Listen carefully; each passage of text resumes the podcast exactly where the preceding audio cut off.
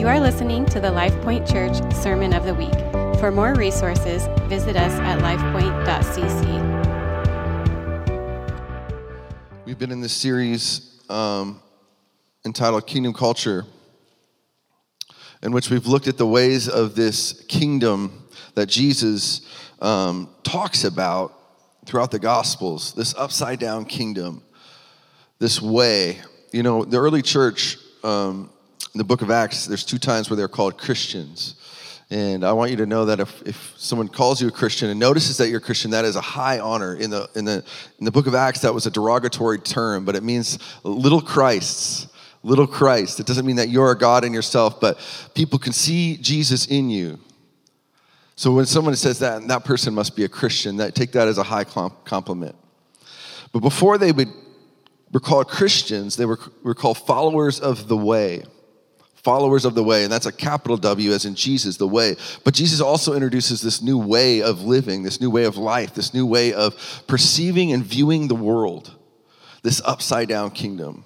When the world says that, you know, you need to be, you need to look out for yourself, you need to maybe step over people to get get somewhere else. Jesus says, "Take up your cross, die to yourself, take up your cross and follow me." He says the, the first will be last, the last will be first. And he actually didn't just talk about it, he actually showed us the way. He said, Christ did not come to serve, uh, but to be, to be served, but to serve and give his life for many. And so Jesus modeled this life that you and I were meant to live. And so this morning, I want to talk to you about the way of discipleship, the way of making disciples.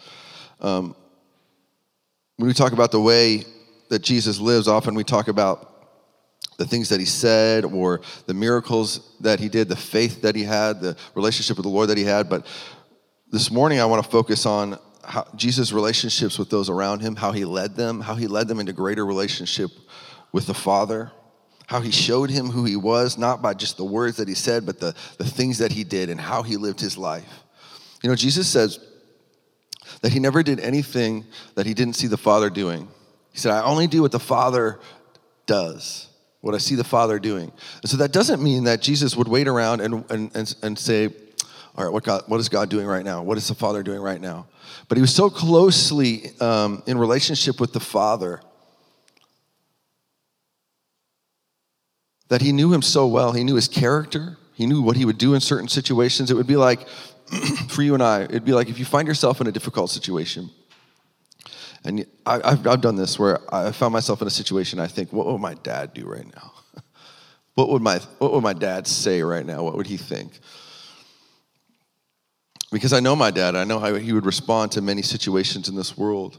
Um, Randy Hanson, who teaches our Healing the Sick class. He wrote a book and now he teaches this class called Healing the Sick. He uses this analogy that I found was just so perfect. He said there's like this, this, this father and this son, and every time it snows, um, more than it snowed today, every time that it snows, he said the son would watch his, his father go outside and, and shovel the walk and shovel the driveway.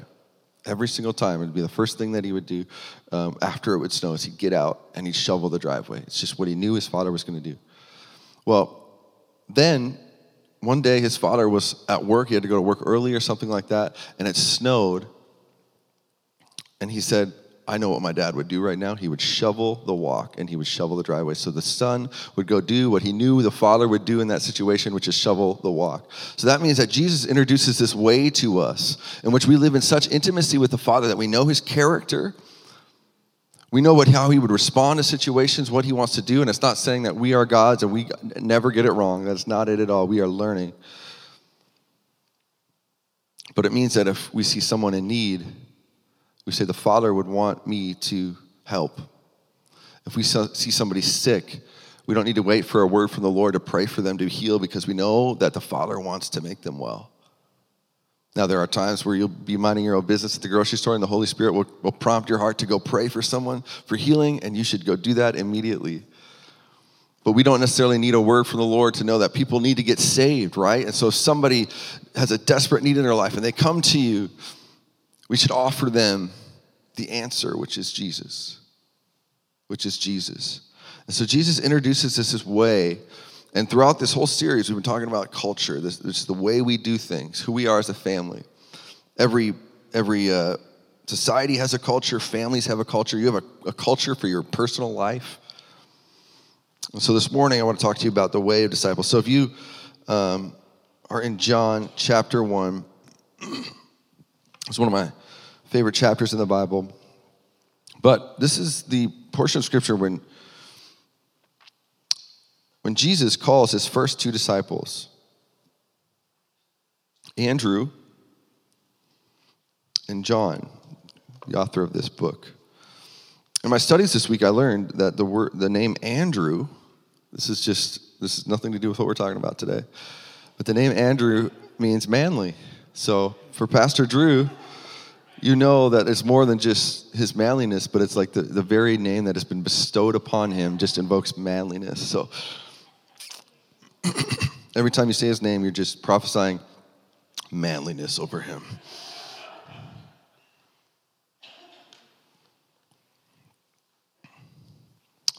What I love about when we watch the, the ways of Jesus is it's not overly complicated. And like I said before, Jesus models the life that you and I were meant to live. So Jesus is so utterly intentional with each encounter that he has, with each person that he, with each precious soul, he sees past the surface and he sees deeper and their deeper need.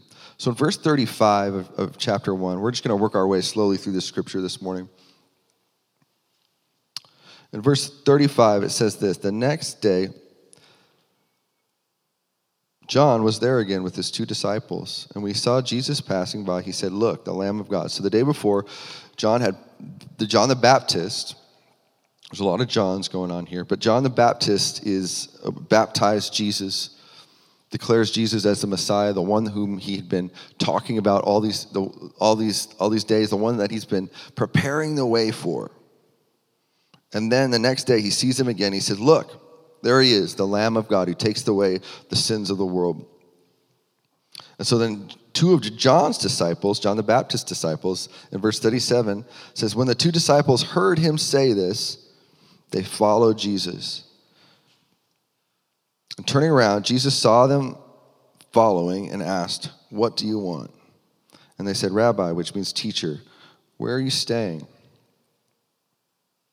So, John, I love the, the obedience of these, these men. I love how uh, immediate this, this moment is. And there's not any vacillating. You'll see throughout the Gospels that there are many people that Jesus calls to himself. There are many people who say, I want to follow you, Jesus.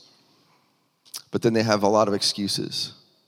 And they're seemingly really good excuses, but none of them are good enough.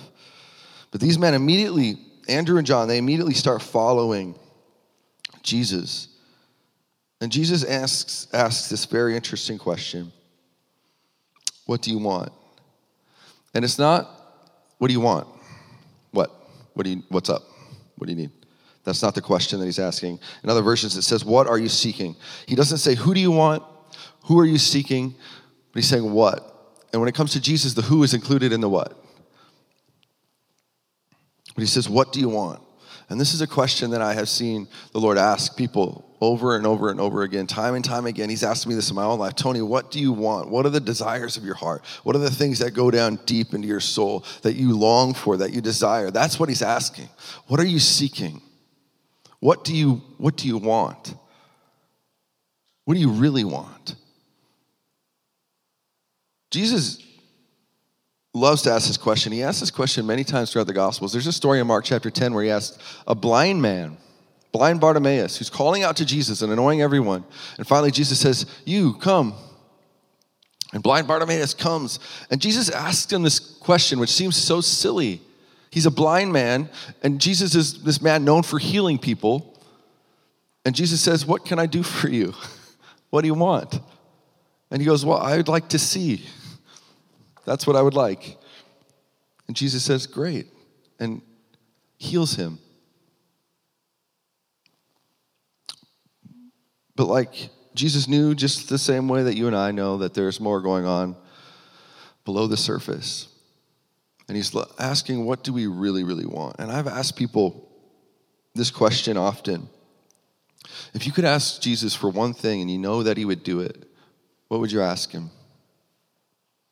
And I'm, I'm just so amazed. It's a very revealing thing, which is the same question, question here. It's this, it's this invitation to investigate, this invitation to come and, and, and get more.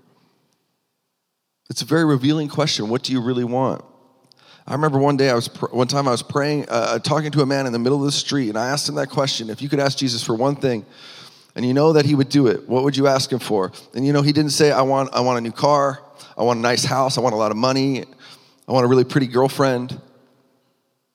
All those things are fine, but that's not what he really wanted. There, weeping in the street, he said, "I, I want to start over. I want to start over." And that day, right there in the middle of the street, he gave his life to Jesus. What do you want? I mean, ask yourself this question What do you want? That's why the psalmist can say emphatically, if you delight yourself in the Lord, he will give you the desires of your heart. It doesn't mean we serve Jesus and we get everything we want. It's an investment strategy. It means those deep things, those deep desires of your heart. And I love their answer. And when you read this answer on service level, it, it, it, it feels like they're kind of caught off guard by this question. Like he, he's saying, What do you want? And they're like, uh, Where do you live? Where's your house? but in reality, their answer is really quite a beautiful one because it's saying, Jesus, wherever you are, that's where I want to be. Wherever you go, that's where I want to be. And Jesus answers in verse 39, he says, Come, he replied, and you will see. So they went and they saw where he was staying and they spent the day with him. It was about four in the afternoon. This is this beautiful invitation that Jesus gives to come. Come.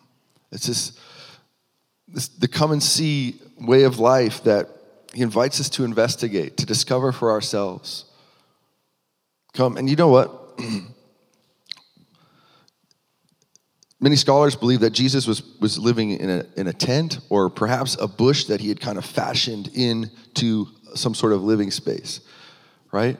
So Jesus didn't have this nice, really nice house, a nice car, or anything like that. He said, Come, you can come to my house. It's a tent, or maybe it's not. Maybe it's a rock where I'm going to lay my head on. Jesus, and I'm going to take a, little side note, it's a beautiful thing of, of hospitality that is one of the ways of the kingdom, in which Jesus here uh, shows us that there is no excuse to not show hospitality. It is a way of the kingdom. Jesus is living in a bush, right? Nobody here is living in a bush, I don't think. If you are, come talk to me and we will we'll help you. But there was no excuse. Jesus invited him, invited them, not just into his house, but into his life. And said, Let me show you the way that I live. See, a disciple is not someone who just follows and who just learns, but also does. And so Jesus here invites them into his life. When we moved here, we planted a Alpha at the University of Iowa over in Iowa City. I don't know if you've heard of that place. um, but we were, we were there for some time. And uh, our second year, we were having um, just to get together at our house for all the students. We're having a fire and um, food and all that good stuff, and just having people into our home. And that's just one of the things that Kayla and I love to do is just have people into our home. Well, a student named Dustin brought um, a, a, a guy that he had met in the parking garage that morning and said, Hey, do you want to come to this thing with me tonight?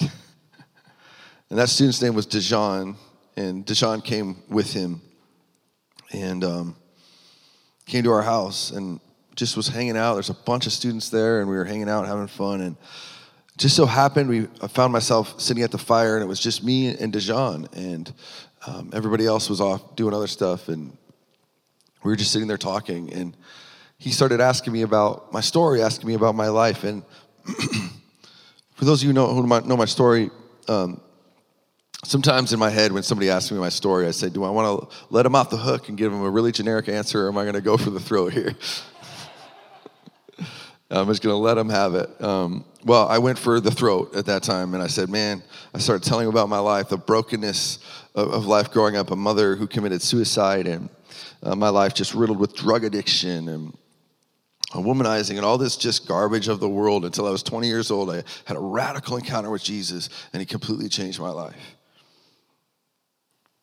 And um, then I began to ask him about his life, and he began to tell me about his life growing up. He grew up without a dad, uh, really low income family. He's the first one in his family to go to college, and uh, felt a lot of pressure on his life.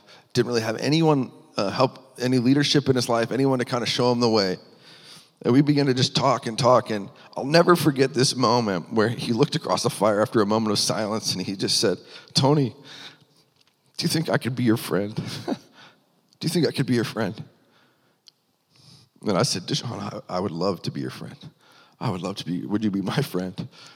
And that began this beautiful relationship together where we would spend lots of time and we'd have him over. I remember the first time I made steak for him. That was something I like to do for people. And I asked him the question I ask everybody How do you like your steak done? And he said, Well done. And I, just so you know, if you come to my house and you have steak, you can tell me what, how, how you like it, and I'm going to make it medium rare. That's just how I make it. My wife hates it when I do that. She's like, "Well, what if they don't like it?" I'm like, "Well, that's just how it is." So I can't, I literally can't leave it on for longer than that. And so I gave him the steak, and he cut into it and, you know, a little pink in there, and he goes, uh, Do you have any ketchup? And I said, No, I don't have any ketchup. Just try it. Just please, just try it. Just try it. And he, I remember he took one bite and, and he ate it. He said, This is the best thing that I have ever eaten in my life. I said, I'm showing, I'm trying to show you the ways of the kingdom. But it began this friendship, and we just began to spend time with each other. I got to know his family, his mom, and um, we had lots of conversations, and he was just really hungry for the things of the Lord. But he had this in his life, he was always trying to strive for more and trying to really hard on his own to do, to measure up for God. And one day he came to me, he said, Tony, I had this dream. And I've had it several times, and I don't know what it is. And I'm sitting in this restaurant, and I'm looking at this, this, this menu.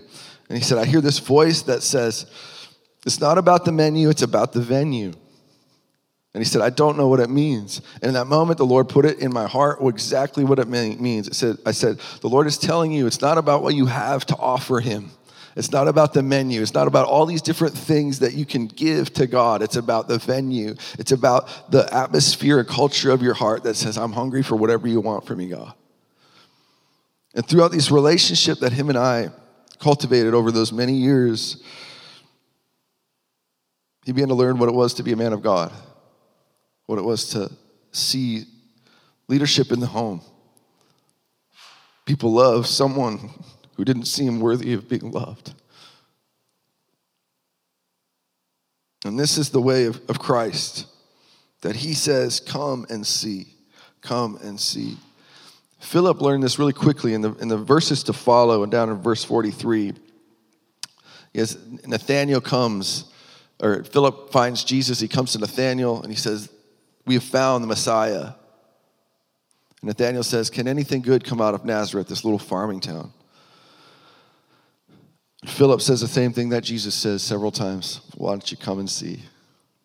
You know, you don't have to, you're, never, you're not going to argue someone into heaven. I say it time and time again my role is to bring people to Jesus and give them an opportunity to experience the power and presence of Jesus. An encounter with Him will change any life. So, for these men, it was a transformative day. Andrew, in verse 40, it says that Andrew, Simon Peter's brother, was one of the two who heard what John had said and who followed Jesus. And the first thing Andrew did was to find his brother Simon and tell him, We have found the Messiah, that is the Christ and he brought him to Jesus. When you become a disciple of Jesus, a follower of Jesus, your priorities shift. They change. Notice he says the first, it says the first thing Andrew did. The first thing. He said, I've got to tell my brother. I've got to tell my brother. We have found him. And that word found um, relates back to verse when they uh, ask the question, Where are you staying? That word found, a Greek is heurisko. It means to discover. It, it, the, the analogy is that like a treasure hunter, one who finds that precious treasure that they're, they've been looking for for so long. They have finally found this Messiah. And he didn't just say, Hey, we found him. He said, Let me bring you to him. It's like a couple years ago when Aldi started getting big, my wife was proselytizing everyone for Aldi. She's like, you gotta, she was an Aldi evangelist. She's like, you gotta, you gotta check out Aldi. Check out Aldi. I'll bring you there. I'd love to bring you to Aldi. I'll show you all the aisles. It's a beautiful, magical place. All you need is a quarter, right?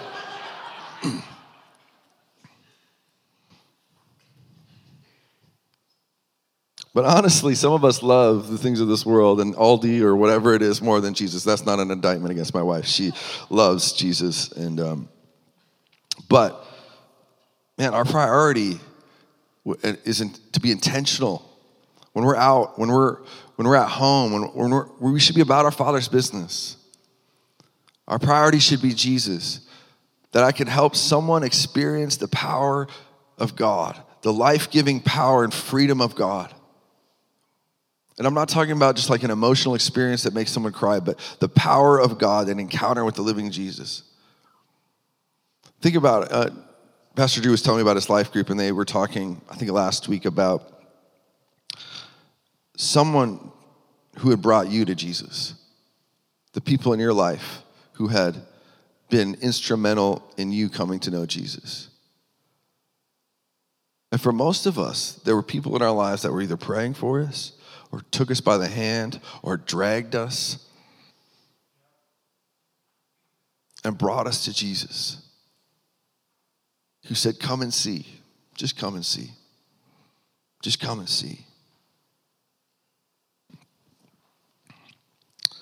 Then Jesus looked at him and he said, You are Simon, son of John. You will be called Cephas, which is translated to Peter.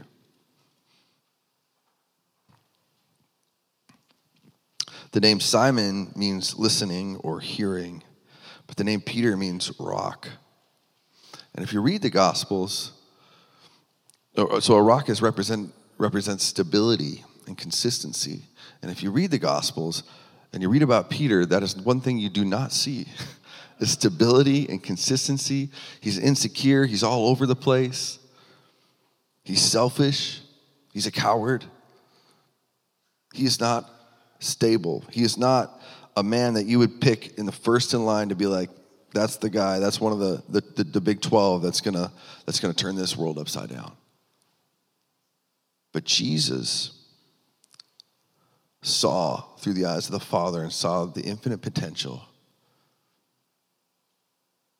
And you know, it's really amazing. Every time he, he said Peter, he was essentially prophesying over him, saying, You are stable, you are constant. He was aligning himself with, he was aligning Peter with the narrative of heaven. Do you know God has amazing thoughts for your life? He has amazing purposes for your life. So I Psalm 139, it says that the Lord's thoughts towards us are precious and they number more than the sand, more than the sand. Think about one little beach. Think of just a little sandbox and how many grains of sand are in one little sandbox. Now think about all the sand on this planet and God's thoughts towards you number more than that. So don't you want to know what God has to say about your life? I do. Don't you want to know what God has to say about the people in your life? Don't you wish that you could see people in your life the way that God saw them? And that is what we watch Jesus do time and time and time again. Levi, who would be Matthew, the tax collector, he didn't see this man who was robbing his own people. He saw a man who would preach the gospel in Greece and give his life for it.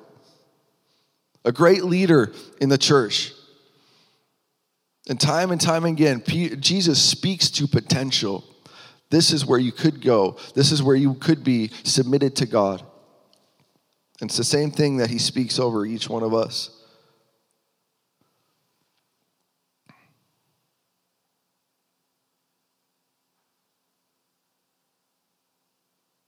Worship team, you can come back, but you know, when I gave my heart to the Lord, it was a long process for me.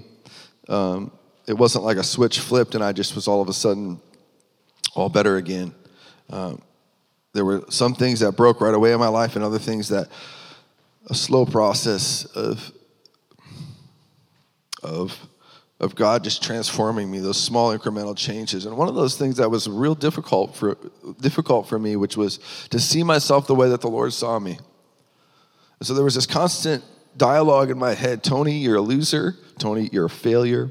Tony, you're a disappointment. You should just give this whole thing up. You're going to disappoint your family. You're going to let them all down. You're getting their hopes up by you serving Jesus. You might as well just throw in the towel now because you're not going to make it. You're not going to make it. And I can remember, I can remember um, one day I was at church and our, our pastor, college pastor, Pastor Brad, said, Tony, would you want to come, come hang out with me? Come to my office and just want to get to know you. And I was like, man, why? Why me? like, did I do something wrong? I know I probably smoked too close to the building or something, you know. But he said, no, I just want to get to know you. And so I was like, okay. And I was really freaked out. I didn't know what to do. And I remember going in in his office and sitting on the couch. And later, I realized that there, his, his couch, they called the crying couch. And there's like this Holy Spirit anointing on that couch that no matter what happened and was going on in your life, you sit down on that couch, you just start crying and telling your deepest, darkest secrets. all he would have to ask you is, So, what's going on? Tell me about your life. And you just start pouring it all out. And I found myself sitting there on that couch, pouring out my life. The words are coming out, and I'm trying to grab them and put them back in. I don't want to sharing things that I never shared with anybody, the deep places of my heart. Those thoughts that constantly went through my head I'm a loser, I'm a failure, I'm a disappointment. These sins in my life and that these things that I had done, the shame of the past, just begin to pour all these things out. And you know, there's something called like a vulnerability hangover, where you, you're you're vulnerable and you're transparent, and then afterwards you're like, why did I do that? Oh no, that was a huge mistake. And I remember the words all came out, and I'm just a huge snotty mess, and I'm like afraid to look up. I just was so full of shame. And I remember looking up, expecting to see him with some maybe like trite answer about here's a one, two, three step to a better you. Or here, read this book. Or it'll get better, don't worry, you'll be okay. But instead, this man looked across at me, tears streaming down his face said, Tony, you're not a loser. You're not a failure. You're going to make it. And I'm going to walk with you. I'm not going to walk in front of you. I'm going to walk next to you. And I'm proud to walk next to you. And that began a friendship. And he began to invite me into his life. I used to go over to his house all the time and just spend time with him and his family. He, uh, was a rancher and a farmer in another life, and so they still had animals around. And there's pictures somewhere floating around the universe of Drew and I chasing geese around, trying to catch them. That's pretty funny. Um, but he just invited us into his life, and he shared with me later. He said, Tony, about a year before that, he's like, You probably don't even remember this.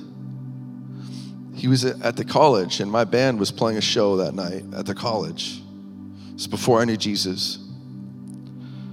And I was drunk and I was high. And he was coming out of Chi Alpha. It just ended. And I was just coming in from the car. And he saw me. Pastor Brad saw me. And he had known me from when I was a kid. And he said, Tony, it's so good to see you. It took me a little while to put together who he was. And then he came up to me and he gave me such a big hug.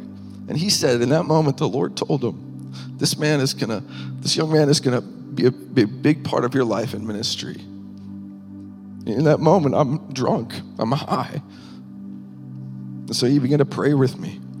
A year later, I'm on his couch, pouring out my heart before him. Shortly after that, I get baptized in the Holy Spirit, and God just rocks my life, frees me from all this junk, frees me from sin and addictions, all this just junk. It transforms my life, calls me into ministry. And I remember there was an opportunity to be an intern. There was an, he was starting an internship, but there was only one opening. And there was a guy uh, who was a the, the president at that time, and he wanted to do that internship. And I, in my heart, I, I wanted to do that internship really badly. And um, but I looked at this other guy and I thought, man, he is everything that I am not. He's everything that I am not. He loves Jesus. He's lived this great life. Man, he, he's well articulated, all these different things. And man, I'm really rough around the edges. So he was going to do this internship, and turned out uh, another opportunity arose, and he kind of bailed. And I remember talking to Brad, and I said, Brad, I know, I know I'm not Travis, but I'm willing. I'm not much, but I'm willing. And he saw me with the eyes of Jesus, that there was more to me than my sin, more to me than my shame, more to me than my past or my origin story.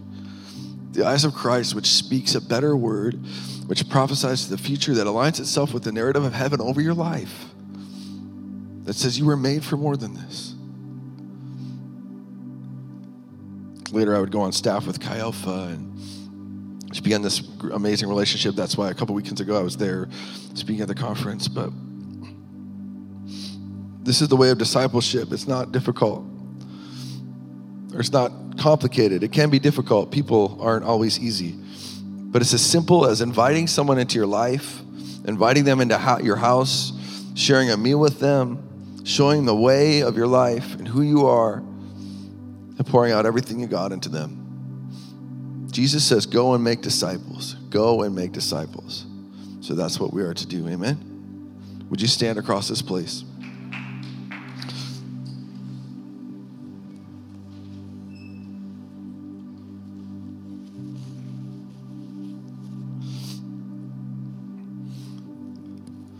Amen. I want to pray for you this morning. Uh, we can bow our heads across this place. I'm going to ask one question this morning, and then I, in worship, I felt very strongly I had a word for somebody here today.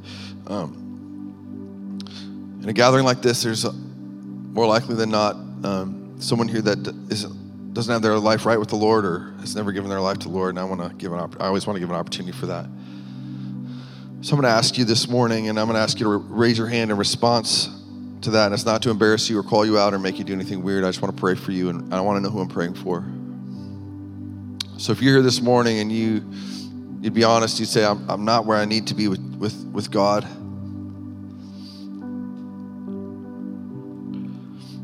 I don't have a relationship with Him, or maybe you had one in the past, but it's grown cold and stagnant, and you, you want to get your life right with Jesus today. If that's you, would you put a hand up across this place? I want to I want to pray for you. Yeah, thank you. Thank you. Is there anybody else? For honesty. You can put your hands down. If you're uh, watching online and there's going to be a number that pops up at the bottom of the screen, text that number if you're giving your life to Jesus. We want to partner with you. But whether you're here or whether you're at home or on, online, just agree with me as I pray. God's not looking for the perfect formula of words, He's looking for your life and for your heart. And so just agree with me as I pray. Jesus, I recognize today that I'm far away from you. I'm not where I need to be. There's sin in my life, there's shame in my life, there's all this junk, and God, I, I need a Savior. But you already knew that. And we thank you for your grace and your mercy, your patience with us. So, right now, I give my life to you, Jesus, every single part of who I am my past, my present, and my future. All the dark and, and, and dusty areas of my heart, I give it all to you, Jesus. My trophies, I give it all to you. My best and my worst, and everything in between. My whole life to you. And I just receive that gift of salvation that comes only through the blood of Jesus. And I pray right now, Holy Spirit, you just come upon these friends with power and might in Jesus' mighty name. And Lord, we just repent of any sin, anything that we're pursuing apart from you. We just now we pursue you in the mighty name of Jesus. Lord, this morning we just we want to be in agreement with you, with what you're doing. We want to come into alignment with, with heaven. We want to see people the way that you see them. We want to be about the Father's business. We want to love people like you love them. We want to know the truth. And we want to help people see it so they can be free. Help us to be a people that are intentional with our lives, people who are, are, are looking for the lost sheep, looking for the one. Because, God, you've never lost sight of them. And for those in this room right now who are just, even as I'm praying right now, they're, they're excusing themselves or they're saying these certain things in their life disqualify them. Lord, we just come into alignment with what you're saying over their life right now in Jesus' name. That you're speaking to their potential. You're pulling out, you're pulling out the gold in their life. You're saying, This is who I've designed you to be. And so we just submit ourselves wholly to you, God. Wholly to you, and no one else, nothing else but you. And we say, Have your way in our hearts and in our lives today in Jesus' name. We want to be like you, Jesus. We want to be like little Christs running around. That everything we put our hand to would have favor upon it. Everything we put our hand to would receive healing and restoration in Jesus' name. In Jesus' name, amen. We can keep our, eyes, our heads bowed for a moment. Um, in worship, I just felt like there was somebody here today that um, has been having a really difficult time at work. And I know that's not a word from the Lord uh, because that could be a lot of us. But it doesn't relate to the work that you do or um, the, yeah, the type of work that you're doing or anything like that. But you're constantly feeling overlooked, unappreciated. Um, other people are getting credit for your ideas or for your work, and it's growing frustration. And you're beginning to lose hope in this way, like this way that Jesus says, this way of honor, this way of love. And you're saying, this isn't really getting me anywhere. I should just do, I should just go along with the way of the world. And, and specifically this week, you were thinking those thoughts to yourself, this isn't even worth it. I've been doing the right thing and I'm tired of doing the right thing. And I want you to know the Lord is saying this morning, I'm not going to ask you to raise your hand, but the Lord is saying, do not grow weary in doing good, for in due time you'll reap a harvest you will reap a harvest. And he's asking you this question Who are you living for? Who are you working for? He sees it all. He sees it all. He sees it all. You're getting up and you're going down. Everything in between, he sees it all. And you who have been faithful with little will be given much. So, Lord, we just pray that right now in Jesus' name. I pray for persistence, consistency, perseverance in Jesus' name. We wouldn't grow weary in doing what's good. We'd be faithful in the small things when no one is looking. We'd remember that everything that we do, we do it as unto Jesus. We do it as unto Jesus. And we do it all for you, Lord. Whether the world gives us credit, whether the world pats us on the back, gives us a promotion, gives us a raise, we do it all for you, Jesus. The one who holds all things together. In Jesus' name. This has been the LifePoint Church Sermon of the Week. For more resources, visit us at lifepoint.cc.